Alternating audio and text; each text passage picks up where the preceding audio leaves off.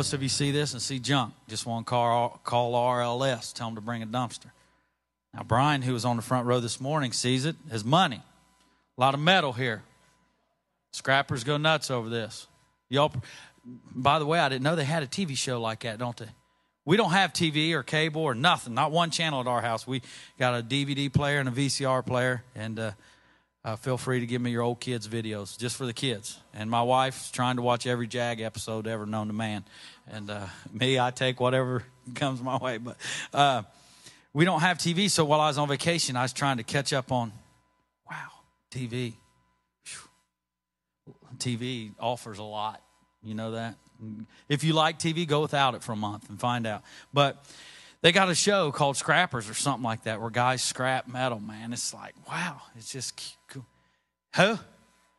American Pickers, yeah, yeah, something like that. And uh, um, I know there's a TV show on hoarding. I, I didn't know that. I'll tell you where I got hoarding.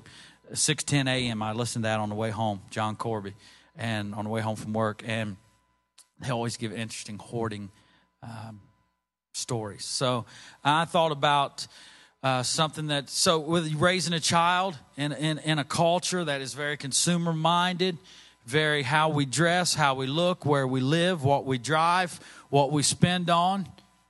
Some of us feel guilty if we tell somebody no, we can't go out to eat because we're trying to save money. It's terrible. To me, it's terrible. Y'all can maybe handle it. In my life, personally, I can't deal with all that. I just can't take in that much. I'm like a, I'm like need as few things as possible. Be real good at a few things. I can't handle all the rest of that business. But as a guy who has been a hoarder, and even in our marriage, somewhat haven't we? Not terrible. We're not terrible. Don't get me wrong. But I came into the marriage, make a long story short, with some debt that I should have never had due to lusts of the eyes, lust of the flesh, pride of life, the Bible says, and stuff we dealt with for years. And um, now I'm trying to cut down to live as simple as possible and, and to come over here and find that the only true happiness I find in life is in God's Word. The only true happiness I find. The only thing that makes me happy is when God uses me and I know He uses me. When I know that somebody, I hear of somebody that has a need and either physically working, I can meet that need. Financially, out of my pocket, I can meet that need. Spiritually, I, which I definitely lack. It has to be God if it's spiritual, something spiritual that I can help anybody with. I'll be honest because I don't have a I need help in areas. I need to be more like Christ in a lot of areas. I don't know about you, but uh, uh, so trying to go from that guy over there to this guy and to teach my son that Second Peter 1 through 11 gives us all things that pertain to life and to godliness. Second Peter teaches this. It didn't teach you to come over here and start over here. When God called the disciples, He said, You're going to be my followers. Just leave everything behind. Don't take nothing with you. Take one coat. Give away, if you got two, give one away. Take as little as possible. Don't you worry about what you're going to eat, where you're going to sleep. Oh, that was a different day and age, Patrick. Them fishermen didn't have to give up their commercial fishing job.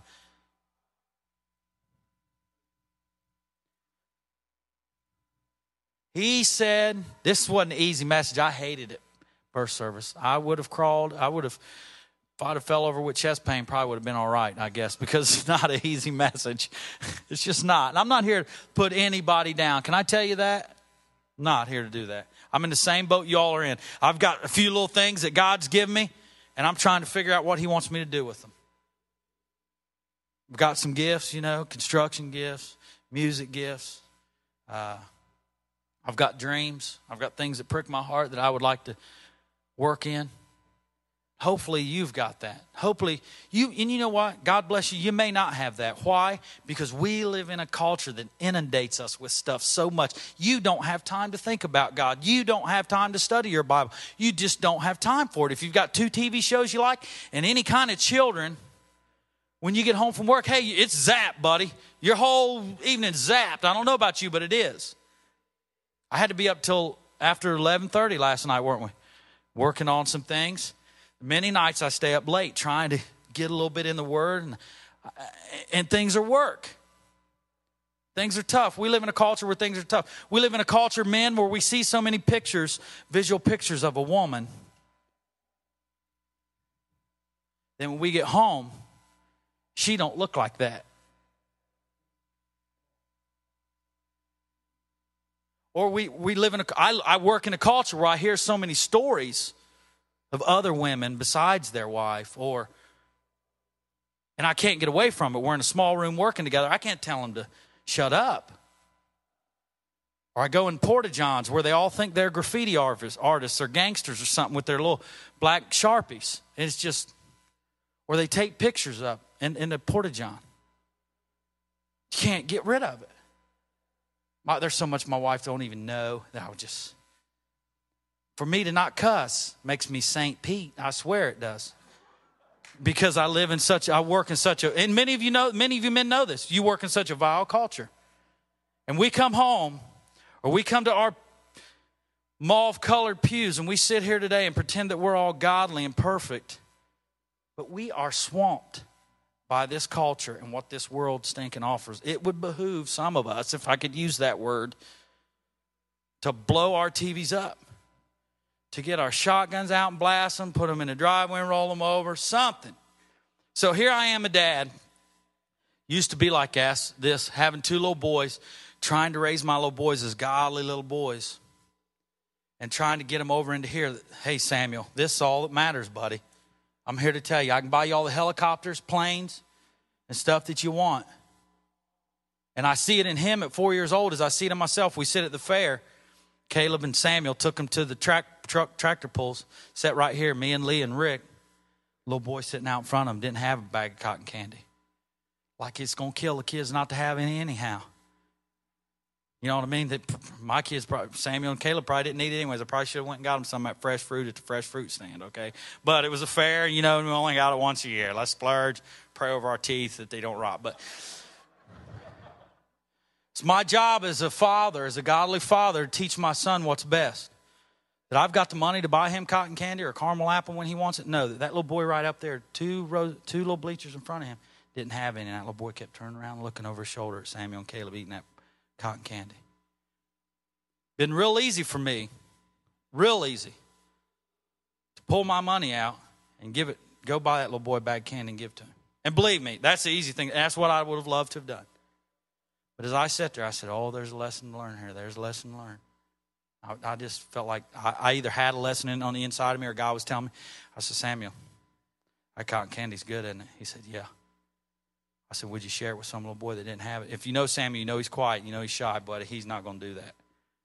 He wants to. And he goes, Why, Daddy? Who doesn't have any? I said, Little boy right there don't have any cotton candy. He don't even have something to drink. It don't look like me. He keeps turning around looking at you. Samuel looks at him. He that candy. Samuel and Caleb gets involved. Samuel goes, Caleb, take this cotton candy down there and give that little boy. Caleb says, uh uh-uh, I'm not doing it. So, two little boys are learning a great lesson here. Just, Samuel, keep looking. I said, buddy, I know it's in your heart to give it to him, ain't it? I said, take it and give it to him. Samuel, in life, I can't always do things for you. In life, you're going to want to do things. You're going to have to do it. Samuel couldn't finish a bag of candy. They handed it to me and said it was done. Wouldn't give it to the little boy. We walked away, and that little boy didn't have cotton candy that day. Normally, I would have thrown the wallet at him. Two little boys, you know, I seen two little boys in Speedway one day trying to scratch up enough money to buy pop, share a candy bar. Little kids up there at Bridge in Maine. Kids walked in there from some neighborhood, you know, dirty little kids.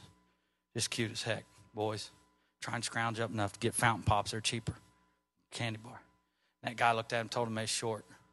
I kind of stood back. If you know me, if you know one of the struggles I have, I could just flat speak my mind in a minute and tell you. I thought, man, that guy's not going to let them kids have it. My goodness. I thought, I ought to shirt collar that guy. I ought to get him by the shirt collar and ask him if he never had anything in his life. I just took a $5 bill, throw it up there. I said, give the kids rest. Not bragging on me, but I'm just saying. So it was hard for me that day to walk away from the fair to watch that little boy. But what a lesson I would teach my child is that we can have it all and we can have plenty to give to others. Sometimes that's not always a fact. But this world inundates us with this. It says it said that the average American is eleven thousand dollars in credit card debt. Take 23 years to pay it back. Average American. I was there. Were we there, babe? We were there. Think about this. Buy 150,000. You're we're all here. We're all in this basket. We're so I'm speaking for myself. I've got a mortgage home too, so I have, have a different one now than I used to have. Thank God for that. He brought me out at the right time. Bad economy. You hear people say something's bad. You're in a you're in area. Nobody wants to pay that much for this house. Let me tell you what. If God's got a plan for you, all hell can't stop it. I bought a house in Massieville. I lived there for however many years. We sold it and made $14,000 on that house. Massieville. And, and you know what the nice thing was? They told me after I bought a place there. I'm not from around here. I didn't know nothing about Massieville other than it had the right house, the right garage, everything was done, and the money was right. Somebody said, used to be seven bars down there. I said, there's only one I could find. Sounds like they all got saved and living right. It's a hard place in real estate, they said. It's a hard place. Well, I'm not into real estate. I just wanted to want a house. But then we wanted a different house, God sold it. For sale by owner, no realtor. We made even more money. Not bragging on us. I'm just telling you, if God's got, if you're in a spot, we sang one of the songs we sang today, uh, in the good times and bad. That wasn't on our list. I just went to that song. I felt like I should go that song today. He is God alone. In the good times and in the bad, He is God. Let me tell you, you'll find yourself in a spot where, where you're in a spot financially, maybe you don't want to be. But if you change your heart, not your mind, your heart, for out of the heart flows the issues of life. The problem lies in here. It doesn't really lie in here. But if you change your heart, God's got a way to get you through what you're going through. I promise you. This stuff will never make you happy. Guarantee if I'd have offered this away today, somebody, probably with somebody in this service or the or the first service would have took this. One of you old fellows would said, gosh, they don't even make them like that no more. I'm going to get that thing and make it run. You know what I mean? But uh, so you're either going to, we live in a, in a, in a day and age where we're hoarders. We just recently moved. I realized I had hoses that would stretch from here to Kinnikinnick. Gave some of them away. I had two wheelbarrows. Gave them both away. I said they resemble work. I don't want nothing that looks like work. Had some concrete tools, some meager things I gave away. Concrete sprayers gave away. Just gave some stuff away. We was moving, knew we was going to a smaller place, couldn't have it anymore. I thought, man, I wish I'd have thought this thing through. My wife kept trying to tell me for months, let's think it through and decide what we're doing with all this stuff. Not me. I just like, ugh. But my wife's real organized.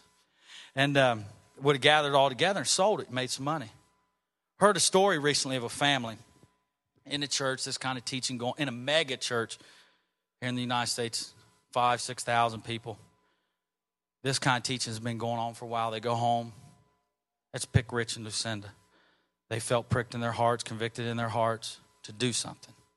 Went home. They had eight, nine hundred dollars saved to redo their front lawn. Oh, re-landscape. Boy, how I'd like to. I'd like to pour all new concrete, put pavers back in. I'd like to deck it out if I could. I'm a construction guy, but so Rich and Lucinda had seven, eight hundred dollars saved redo their front lawn. She knew she had way too many clothes. He had way too many that he didn't wear no more. Kids were growing out of stuff. Felt pricked in their heart. Went home, looked and seen all that they had. This is a true story. All they had in their house. What can I do? What can I do? They just started, heck with that new lawn. What's it matter anyhow? Took their clothes, drove over to the rough end of town, went up, knocked on the door.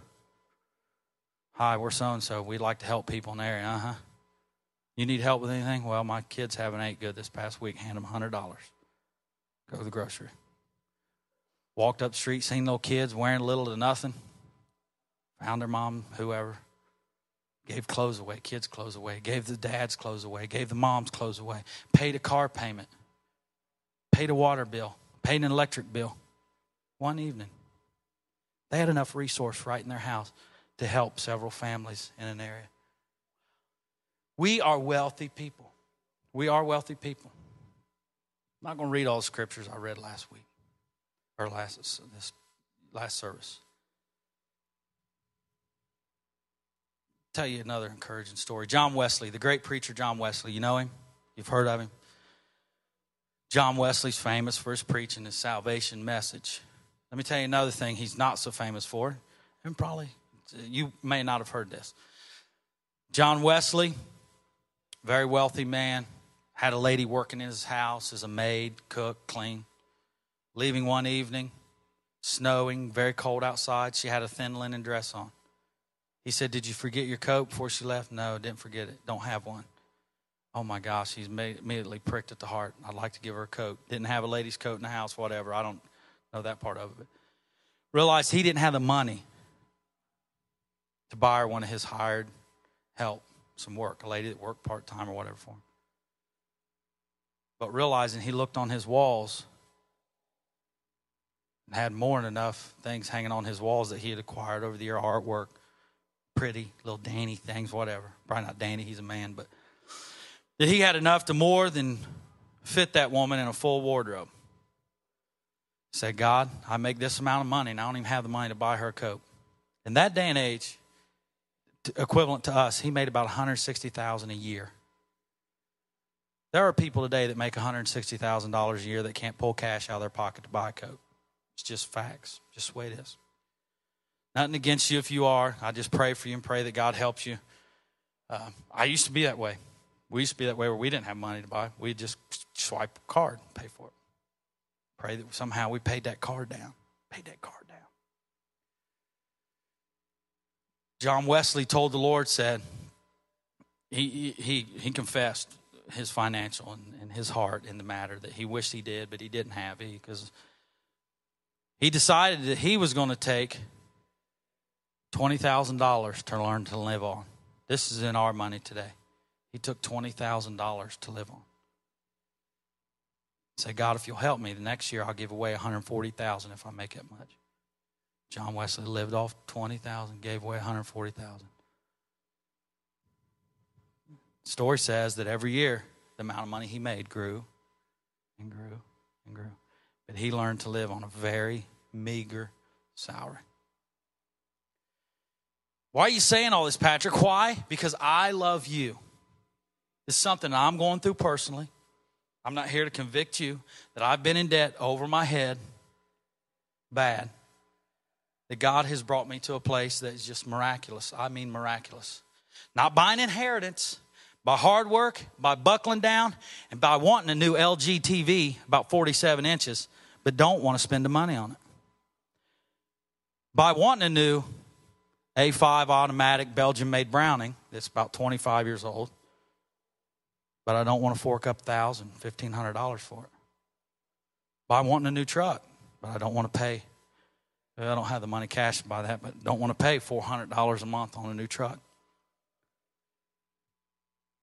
By wanting a nicer house that needs less work, they said, Well, you was just in that if I knew you right, and now you're out of it. By wanting that, but not wanting that mortgage. But when I find out that God uses me in ways to bless other people, and I find out being a trader is far more beneficial than not. I'm trying to teach that to others. So today I'm not here. There's no way here to make you feel guilty about what you have, where you're at. God blesses us with material possessions. God blesses us with money. God blesses us with educations. God blesses us with a mind. I tell my son, uh, the oldest one especially, he understands a little better. Son, God has given you a brain, son. He's given you a mind and He's given you a heart to use for His glory, for nothing else. And in this life, you're going to attain some stuff, but it's for His glory. When I came to Jesus, I had a backpack and a blanket. And I've been to the place where together we've made very good money a year. We've lived in, we built a new home, lived in a new home. Beautiful is all I could have ever, I, I wouldn't have wanted anything different other than pay somebody to clean it. I would have done that, but didn't have that much money. But the, the house, actually, physical house, and the, and the setting and the view from the house, I've had it. I wouldn't want anything any different. But to know that none of that made me happy, that I had a conviction in my heart to live financially a different way, and God saw different. Got saved with nothing, and really, I be honest, I feel like I've had everything. I mean, sure, I haven't had I've had the guns I wanted at one time and they got stolen. I think God was just saying, keep wanting, keep wanting. And anyway, so today I hope that you leave here today with a little bit of conviction in your heart. You go home and you look and see what you have. and you realize that being a missionary in a foreign land is not for people just called to that, it's to every one of us that name the name of Christ. That names the name. I know right now, I know a young guy living in my mom's, my mom's owns, she, her ministry has like a house there that's six bedrooms, and they, they bring in uh, ladies, unwed ladies, and children, help them get on their feet, get healthy, pay for surgeries, uh, get education, send them on to college, some of them technical schools get out and get them their own place. My mom has a ministry that does that. She's got a young guy that lives there that pastors the church that they have next to it. You know, every place like that, you just build on the next place. So he pastors the church, but he sleeps several. Last time I was there, he had a bed that was just the worst looking thing I ever saw in my life. It was a bunk bed. Him and his brother both stayed there. They're in their young. They were in their uh, mid twenties then, so they're probably thirty years old. But they never invited me in there. I snooped in there one day. I thought, I've got some money I want to spend. I want to help somebody. I want to help Darwin.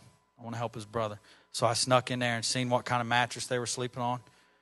I took them out one day, asked them what if if they if if they could just do something for fun, what would they do? We rented motorcycles and rode motorcycles all over town, out in the country area called Zungata Kochi. I'll never forget that. But went out there and rode on some dirt roads. And while we were gone, I gave my translator, the translator lady, this money so I want you to go buy them both good mattresses, two sets of sheets, and pillows. So there's just think people carrying out the gospel, and, and there's people that need help. There are people that need help. So today, I hope you leave here and I hope you realize that, man, you know what? We really don't use this stuff. We really can make a difference. And let's do it. Let's quit talking about it. Jesus, when he called his disciples, he said, Go ye therefore into all the world and make disciples. I said a second ago that being a missionary in foreign lands is not an option to us, it's not a calling. We have called it a calling. You, you, Bible scholars, take your go home this week and you you find in the Bible to me to where he, they say that that's made for an elect select few or that it's a calling. Can I tell you something? Some people are gifted for stuff like that. Yes, but Jesus told his disciples, You'll be my followers. You'll go, therefore, into all the world and make disciples. Will all of us go? No, all of us will not. But all of us should have in our heart to make sure that that thing happens, that it happens. Then when Sheila stands here and she's doing that work, I wouldn't want to go to Mexico for nothing. I don't know about you, but I'm just not that way. I'm kind of scared. I still try to hang on to my life. The Bible says if you lose it, you'll find it. I, I have not totally lost my life in Christ yet. I mean, back when it wasn't all that drug lord stuff going on, I probably would have went back when Mary and them went. But I, I don't think today I'm too much of a chicken. Uh, uh, maybe, but I would go if God told me to go. But uh, so let's read Second Peter one through eleven. I didn't start off last message this way. Second Peter one through eleven. Thinking of it, think it. Let's get back to a foundation, a basic. Let's get back to the day that we met Christ. Let's take a young couple or a, or a young man or woman in this congregation that just comes to the knowledge of Christ and they come to uh, Pastor Aaron or they come to me or they come to their connection group leader and say, Where do I go from here? What do I do from here? Most generally in life, when we raise our children, even in Christian homes, we teach them to get an education, to get out and get a job, and to get out on their own. But then yet we cry, we beg, and we scream as Christians that they, we pray they get back in church. I think the statistics say something like 95% of them won't. Because we spend 18, is that right, Aaron? There was, a, wasn't there a statistic that, uh, what's the guy gave about the young kids that's always taught teens? Yeah, Josh McDowell was talking about that. There's a large percentage of kids that once they grow up and leave church don't return back. But we, we, we spend most generally, we spend teaching our kids an education, a job, home, a marriage. We as parents, and, and I was raised around Christian kids, let me say this. We as parents don't spend our time really teaching kids about their passion, or what I say around my house, what gets your goose, what you love, what gets you. What if money was not an object that you would follow after, that you would wouldn't you need an alarm clock to get you up every morning and get you going? How many know that's a struggle? Especially, I think I'm a man, so I speak from us men in general. When we realized, oh, I hit 40 and 40 was harder than heck on me because I looked back and thought about things I wanted to do. Not the fact that I'm 40. I always like going from 30, 40, 20, 30, 40, you know, sounding more mature. But then I've looked, some reason 40 is like, man, I'm over halfway there and it's about over with. I didn't ride wheelies enough on a dirt bike, or I didn't really give enough, or I didn't go to different places as a missionary. You know, so I've kind of dealt with that looking back at Pastor Gretz, but we don't spend a lot of our time some of you may be an exception as a parent. We don't spend a lot of our time opening the Bible, looking into it, and saying, Kids, let me tell you, this is what's going to do it for you. This is the only thing that's going to bring a deep seated happiness, fulfillment in your life. We just don't do it. We fall into the culture. And what the culture teaches is go out the American dream to get an education, to get a job, blah, blah, blah. I fear more about how I'm going to supply financially. I do this to my family than I do what my relationship with Christ is. I'm in a change. I've been in a year, couple year change of that. Let me tell you, because I've asked God to help me. I've realized that I'm wrong and I need help. Second Peter one, one through eleven. So we hope today that you'll just leave here. I didn't get this message across the first group better as this well. That you'll leave here looking at what you got coming over here to God's Word and looking at how much you can give and what you can do. What about a 70 year old couple that came into retirement, realized their life was boring, convicted by teaching like this? They leave for five, six months at a time, four or five months at a time to go on the mission field to feed war torn militant groups, hiding under cars while war is going on in Sudan.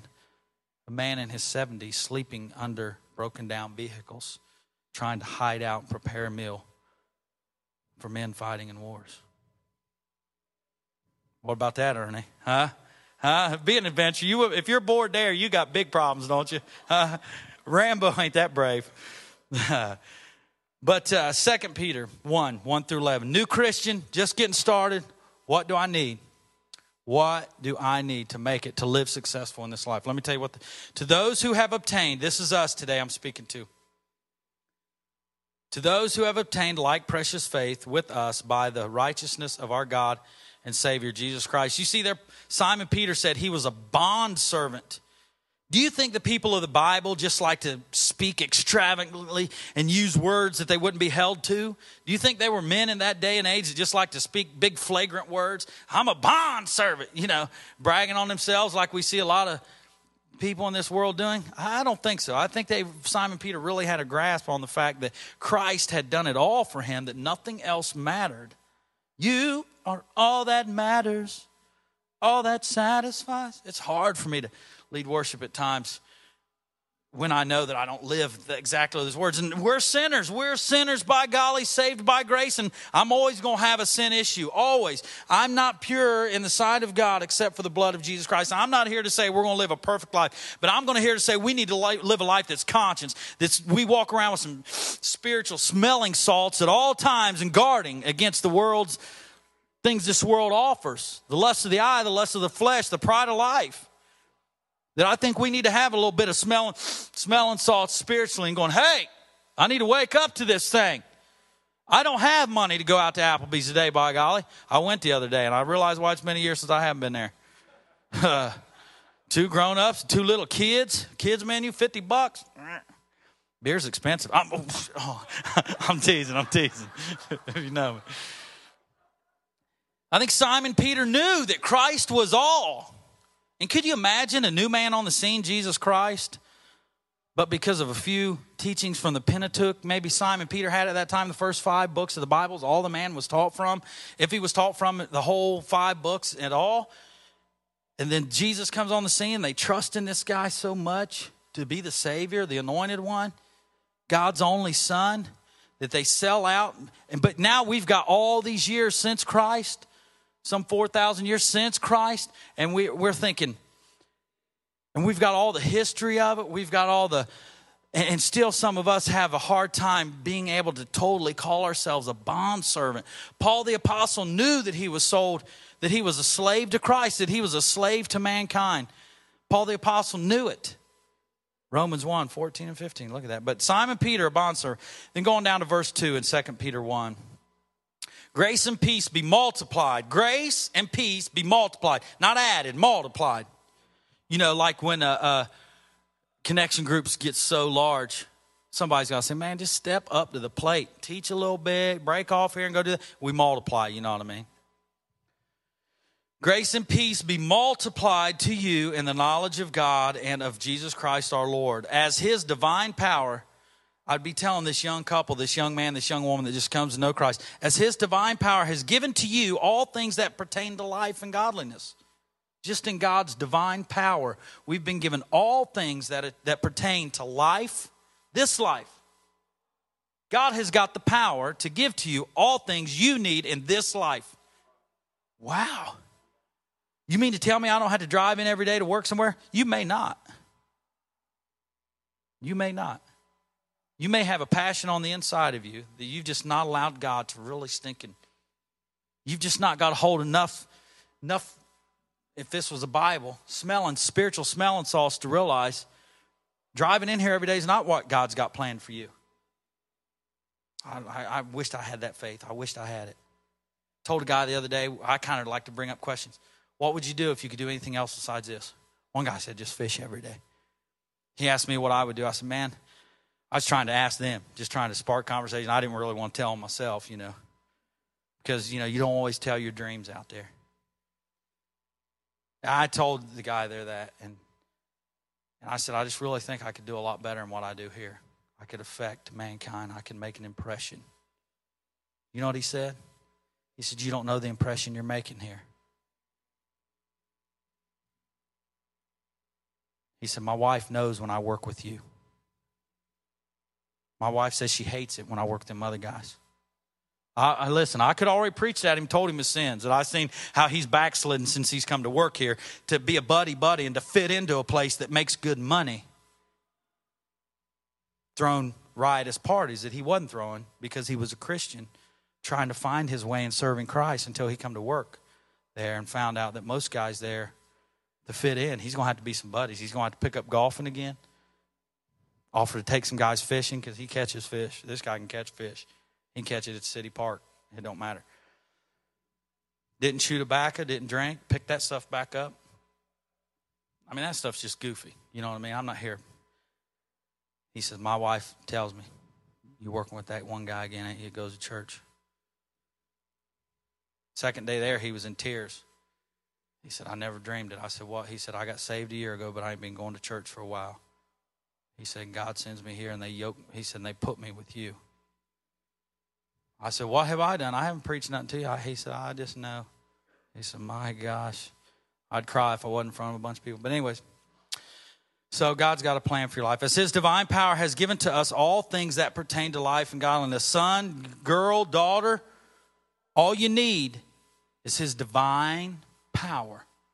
To think that we as Christians wake up every day in His divine power, that God has this just wanting to just wanting to pour it out on, just wanting to not for our consumption, but to shine to be His glory in this earth. By which have been given. Wait a minute, no, no. As His divine power has given us all things that pertain to life and godliness, to, li- to live life and to live a Christian life through the knowledge of Him who called us by glory and virtue by which have been given to us exceeding great and precious promises, that through these you may be partakers of the divine nature, having escaped the corruption that is in this world through lust. Young man, young woman, getting your getting started in this faith walk with God. You've got all things through God, through divine power through God. He's going to give you all things you need. Don't look nowhere else. Don't look at Macy's. Don't look at Elder Beerman's. I used to pay $50 for a tie Bachrach, $80 for a dress shirt at Bachrach, $225 for a blazer. I used to pay it. Didn't bother me. That's 10 years ago, 15 years ago. Young man, young woman, that's all you need. You wake up every day, you call upon His divine power, you find out what you want to do in life, what gets you, how you can help mankind. You call upon God's divine power, and He's got it right there. He's got what you need to live life, to live a godly life. He's got it. Because why? Because He's jerked you up out of sin and corruption through lust of this world. Don't go back to it. Don't. But I got saved and got sober, realized I could make money, save, get a little money, and I fell back into the to this lustful world. I fell back into this consumption type world. Where at one time I had probably $400 in ties. But I had a big credit card bill too. Having escaped the corruption that is in this world through lust, it hasn't changed since the day that Peter wrote this. Hasn't changed. It's gotten worse. Because now I hear that having internet on your phone, that they send you things on your phone wanting you to buy good deals at this place. I'm like, my gosh, I couldn't handle that. That thing, I'd run it over in a minute with the car, guarantee you. I just can't. I just can't handle that kind of stuff. Uh, some people can handle all that. I can't handle too many things at once. Verse five. But also for this very reason, giving all diligence. Wouldn't you love if you if if you, every day your Christian walk you had that feeling of diligence that we have here at times, of passion, of tenacity. But this world just, it vies for us. The Bible teaches that there's a God of this world going back and forth, Satan, seeking whom he may devour. He does not let up, buddy. He may not get you to backslide, but if he can just get you lukewarm, that's fine with him. He'll take what he can get, keep you from helping somebody else along the way.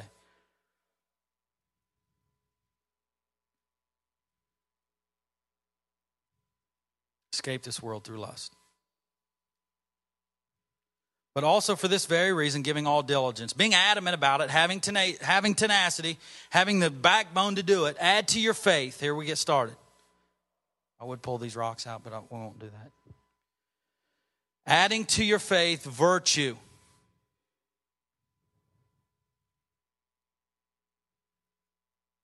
Or moral excellence. Adding to your faith. As we go through these, I'm going to kind of give you this is just my version of it. I've got two lines drawn here. I've got the, the things that teaches us to add to our faith and the things that I see in this world. And I question myself, things that I should have as a Christian, do I see these things that I the world has in, in contrast to it? Do I find myself falling into that? Having faith, the opposite of have built on your faith. The opposite of faith in this world, unbelief or doubt. I've got, I don't know, how many people at work tell you, I just don't know. How do you know your way? I, I, it doesn't matter where I've worked or if I've been on a job for a very long time. How do you know your way? And I don't preach to them guys. I don't walk in there and announce that I'm a Christian. I don't ask for a moment of silence when we eat lunch together. I don't do any of that. I do nothing to throw my to throw the fact that I'm a Christian out there. I just try to just do it. it I've had everybody. How do you know your way is right? I said, Well, I, I, I live by a book that we've been given, that's been handed down through the ages, that's been proven by so many different authors, that's, uh, that scientists can prove that these people wrote it, and, and, there's more in science that backs up what this book says than, than any other book in, in, in the world. I've tested it. I've done what it told me I could do. It's delivered me. It's brought me out of stuff. It's worked. I've seen it work personally in other people's lives. I've seen it make difference in communities. That's why I believe it works. Said, now, I asked one guy, I said, now, how do you know your way works? He said, well, it's just because just, I just don't believe that. I said, so you created all this. So then I come to you if I got any questions and you're going to give them to me. If a new technology comes out, you've given the guys the mind to do that, right? Well, no. I believe it some, but I don't believe it. I said, well, well, let, me, let me know what standard you have, what foundation that you have that's been tested and tried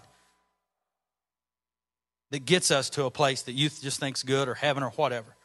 Well, I don't really have it. I said, then you've come up with something on your own. Then how can anybody trust in what you have? So you see in this world, opposite of faith, you see unbelief or doubt. Had one guy tell me the other day, he was talking about me personally, just when I got ready to trust in a preacher, he lets me down. We were invited to a cheese and wine taste at a place where there were going to be some millionaires hanging out because we worked on their house. He was the owner of our company asked us to come work on his daughter's house. They're throwing her a big shebang with a big cheese and wine taste. I'd never been nothing like that in my life. I would have felt as goofy as anything.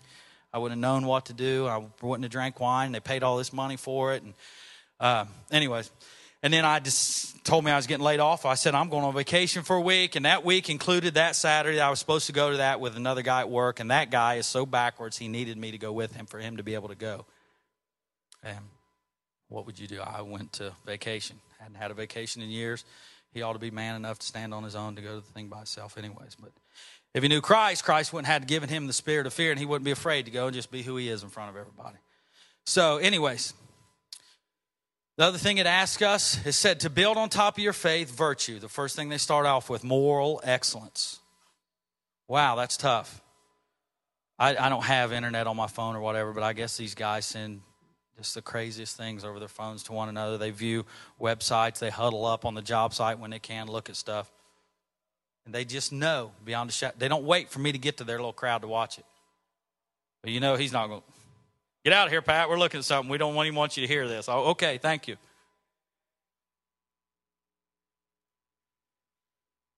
The exact opposite of, of virtue or having moral excellence, and it's like crazy in this world today immorality and evil. Walk into a portage on a construction site, and you'll see it. I cannot believe that men would be so cowardice as to write the things they write about our management in the porta-johns or about other men. That is the most cowardice thing.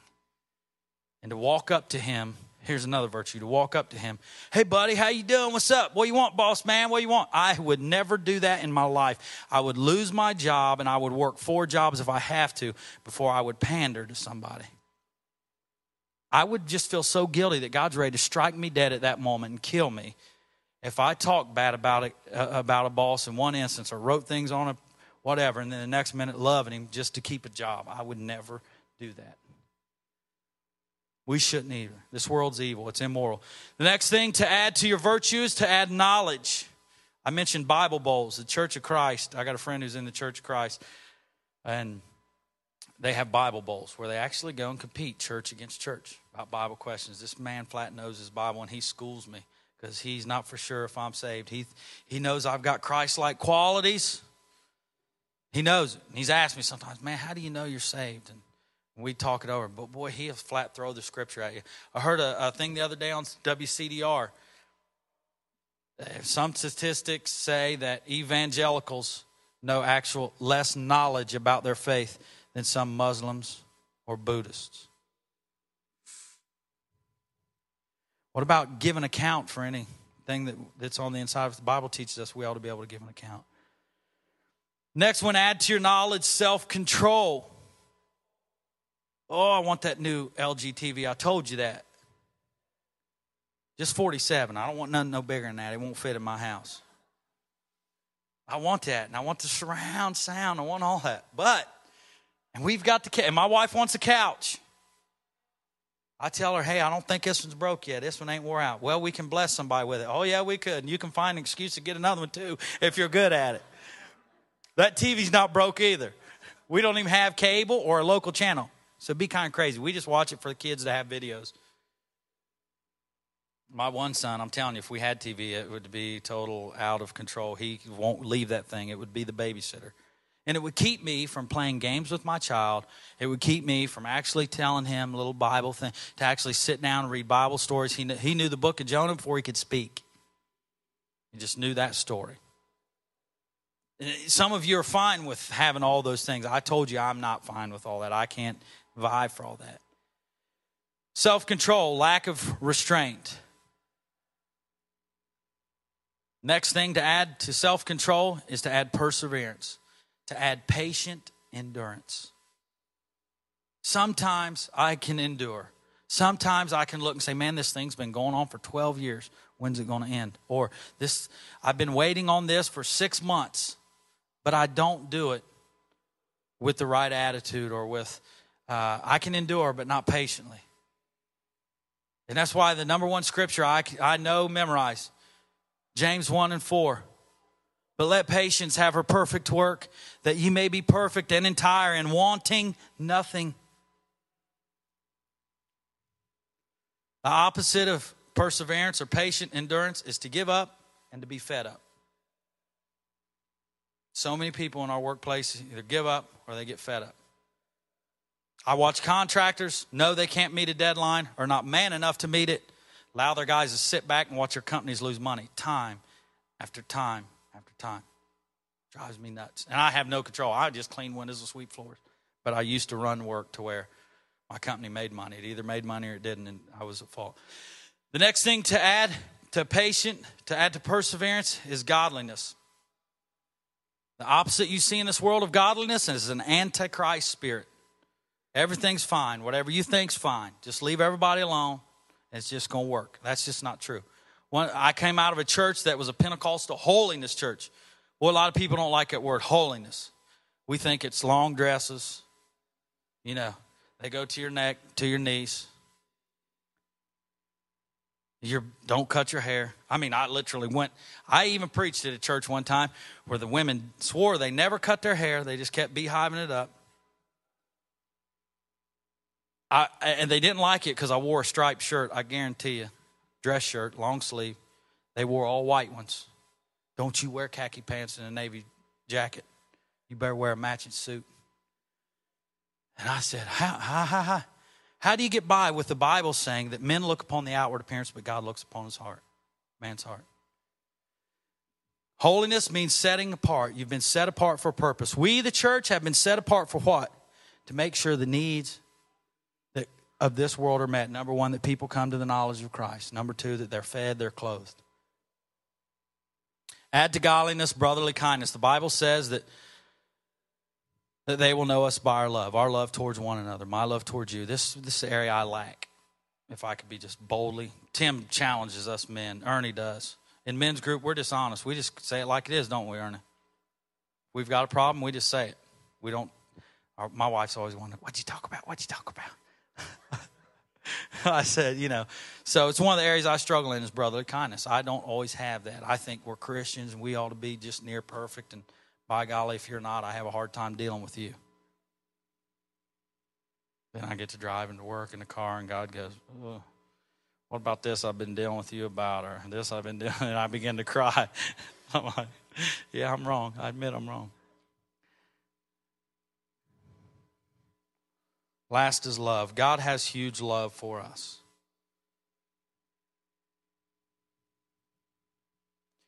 Verse 10 Therefore, brethren, be even more diligent. There he says that word diligent again. He told us to be diligent to add these things to our faith. Then he tells us again in verse 10 Brethren, be even more diligent to make your call and your election sure. If I could say this, be very sure that you're, you are saved by Christ. We know we are if we've asked forgiveness and we trust in Him. But make for sure that the way we live, the things we do, are what He's called us to do so that we go out in this world, if we have a lot of stuff, boats, guns, whatever, uh, trinkets hanging on your walls, ladies, 42 purses, 28 pairs of shoes, whatever. It would be more than 28 pairs of shoes if you had 42 purses. It'd be like 69 pairs of shoes, 42 purses. Just make sure that God's called you that, and for some reason, He's using that for His glory.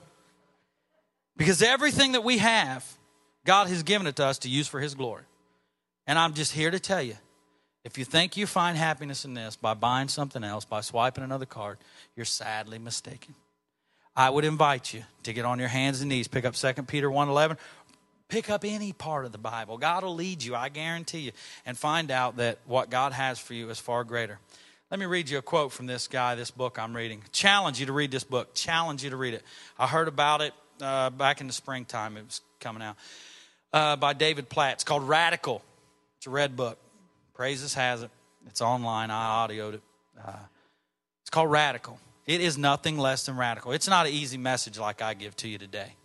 I didn't go through all the scriptures like I did first uh, church, but I think you guys got a better message. But um, I was just scatterbrained and nervous first first church. But he, he he's not easy about it. This young guy pastors a mega church, mega church in Birmingham, Alabama. And this message burns in his heart. And he's come to the point where financially and just all around, he lives this message. Can you imagine? I kind of know of a, of a mega church north of here in Columbus. I knew what that pastor up there made. I could just imagine what money these guys make. If we're talking about money. And this is what kills me. In church, sometimes they want to not talk. I almost brought 5000 in cash today in a Bible and asked you which moves you more. If I was to hand you one of them, which would move you more? But you know, it's kind of a taboo to talk about money in church. I don't know why, because we love it. I love it. I wished I had more of it. Because God told me something earlier this year, and I told Babe, I believe God, me and my wife, wants to place resources in our hands. I don't, I don't mean just money, but I believe God wants to place resources in our hands to help somebody else. Do you know if we went through, us men went through and cleaned out our garages and we realized we had too many gas cans, too many water hoses, too many this, too many that, the next young couple that got married in this church would have a great jump start. It's as simple as that. I'm not asking you go and empty your bank accounts, sell all that's on your walls. I'm talking you start with something simple and let God allow to move on the inside of you so you realize, hey, I've got a heck of a lot more than I thought getting started in this thing. I thought I was just going to do a little bit, but you know what? God's asking something great of me. And you know what? It makes me feel happier to do this than it does to do this. It's truth. Here's what, here's what this guy said, wrote this book, Radical. I challenge, dare you to go get it. I triple, double, dog, dare you to go get it. Go get it and read it. If you don't like reading like me, audio it. Get up in the morning, drive an hour and a half to Dayton and drive an hour and a half back. You do that about, uh, I think, three trips, you'll have it read. Uh, I, he said this I think sometimes, see if this is not the church. And I, here's what I told the first church. I'm in, doing real great today. Here's what I told the first church. People say, people stand here and preach a message and say, yeah, maybe really not for this church. I don't, I don't know if they're just too afraid to say it's really for you. I'm here to say this is for you.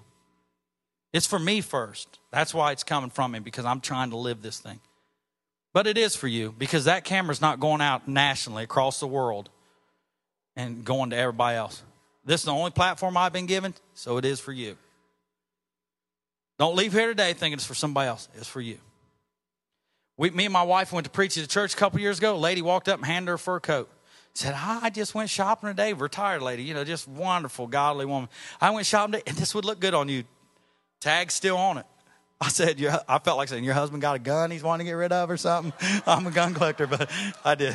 Anyways, little old church way out in the middle of nowhere, maybe 20 people there that night, and a fur coat was given away. But, anyways, he, David said this, the guy wrote this book. I think sometimes, I'll, let me act like I'm saying this to you. I think sometimes we allow things of this world to crowd our lives because if we stop and study God's word, we would find that He requires more from us. Or that He invokes greater awe than we are ready to give Him. We prefer to sit back, guilty of it, on Sunday. You go to a foreign country and preach, they take notes. We prefer to sit back and enjoy our cliches. My God shall supply all your needs according to his riches and glory. Hey, that wasn't wrote for every church member. That was wrote to the church of Philippi because they had were concerned with Paul the apostle and his needs in, in Paul's absence from the church. And they sent to Paul probably words of encouragement, money. They sent needs to Paul. And Paul said, My God shall supply your needs. Our cliches. We sit back and enjoy our cliches and picture God as a father who might help us. When 2 Peter 1:10 just said it's at his divine power is sitting there waiting for us. I've got good scripture we'll read next week. It's awesome. It'll tell you to say all you got and he's going to Bless you. But, anyways, we prefer to sit back, and this is not the last, we got two more Sundays this. We prefer to sit back and enjoy our cliches and picture God as a father who might help us, all the while ignoring the fact that He is a God who will judge us and might damn us. There is a Bema coming, there is a judgment seat coming. We will give an account for every deed done in our flesh. He's not going to damn us to hell. We've trusted in His Son as our Savior. But He's going to ask us, what I've placed in your hand, what have you done with it? That kills me. That burns me and that worries me. And especially when I'm a guy that lives off works. Trying not to, but I don't think God's here to, it's not his desire that any should perish, but all come to life. Stand up if you would. But we, we hit I said earlier, we, we take a scripture like, Go you therefore into all the world and preach the gospel, and we've made it into a calling for a certain few people. And it wasn't that. It was if you wanted to be my follower, follower, you're going to have a concern for people in your neighborhood, in your city, in your state, and in the whole world. Six billion, seven hundred fifty-three million, four hundred some thousand people live in the world. 5% of them are Americans. So if you've got a heart to evangelize America, to missionaryize America, however you want to put it, you've got about 5% of God's heart. If it's for your city, you've got about less than one tenth of a percent here, one millionth of a percent of Chillicothe, 30 some thousand people of God's heart. One third of the people call themselves Christians, so there's four and a half billion people not saved that are going to die and go to hell if we don't reach them. 26,000 children die every day of starvation for less than a dollar. You could stop that. Simple as that. I just wouldn't eat that one order of McDonald's fries every day. I'd stop it.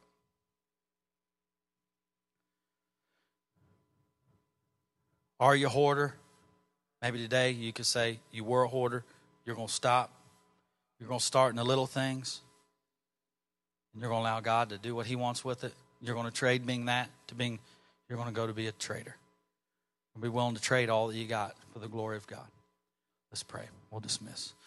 God, I just thank you for this day. I thank you for the ability to be able to stand here and preach and to and to thankful for all that you've given to us, God, for the great resources you've placed in my hand, God. I pray that I would use it as you've called me to, God, as I've sought and prayed you prayed to you, God, and worked out my salvation, made my calling and election sure, God, that I've done it, and I know that I'm doing with what you've given to me, God. I pray today that we leave this place, God, not under not under condemnation for that. That doesn't come from you. That's not what we were here to do today. And devil, we won't let you do that to us. But we leave here today with a conviction that, hey, we can help out a little bit somewhere. We may be able to help out greatly somewhere. And that this church will be a great voice in our community, in our city, in our state, and in the world, God. That we can do it from right here. That we can be part of, of something that wants to go on uh, globally that's huge. It's f- far greater than what we have. God, help us with the areas that we fall short in.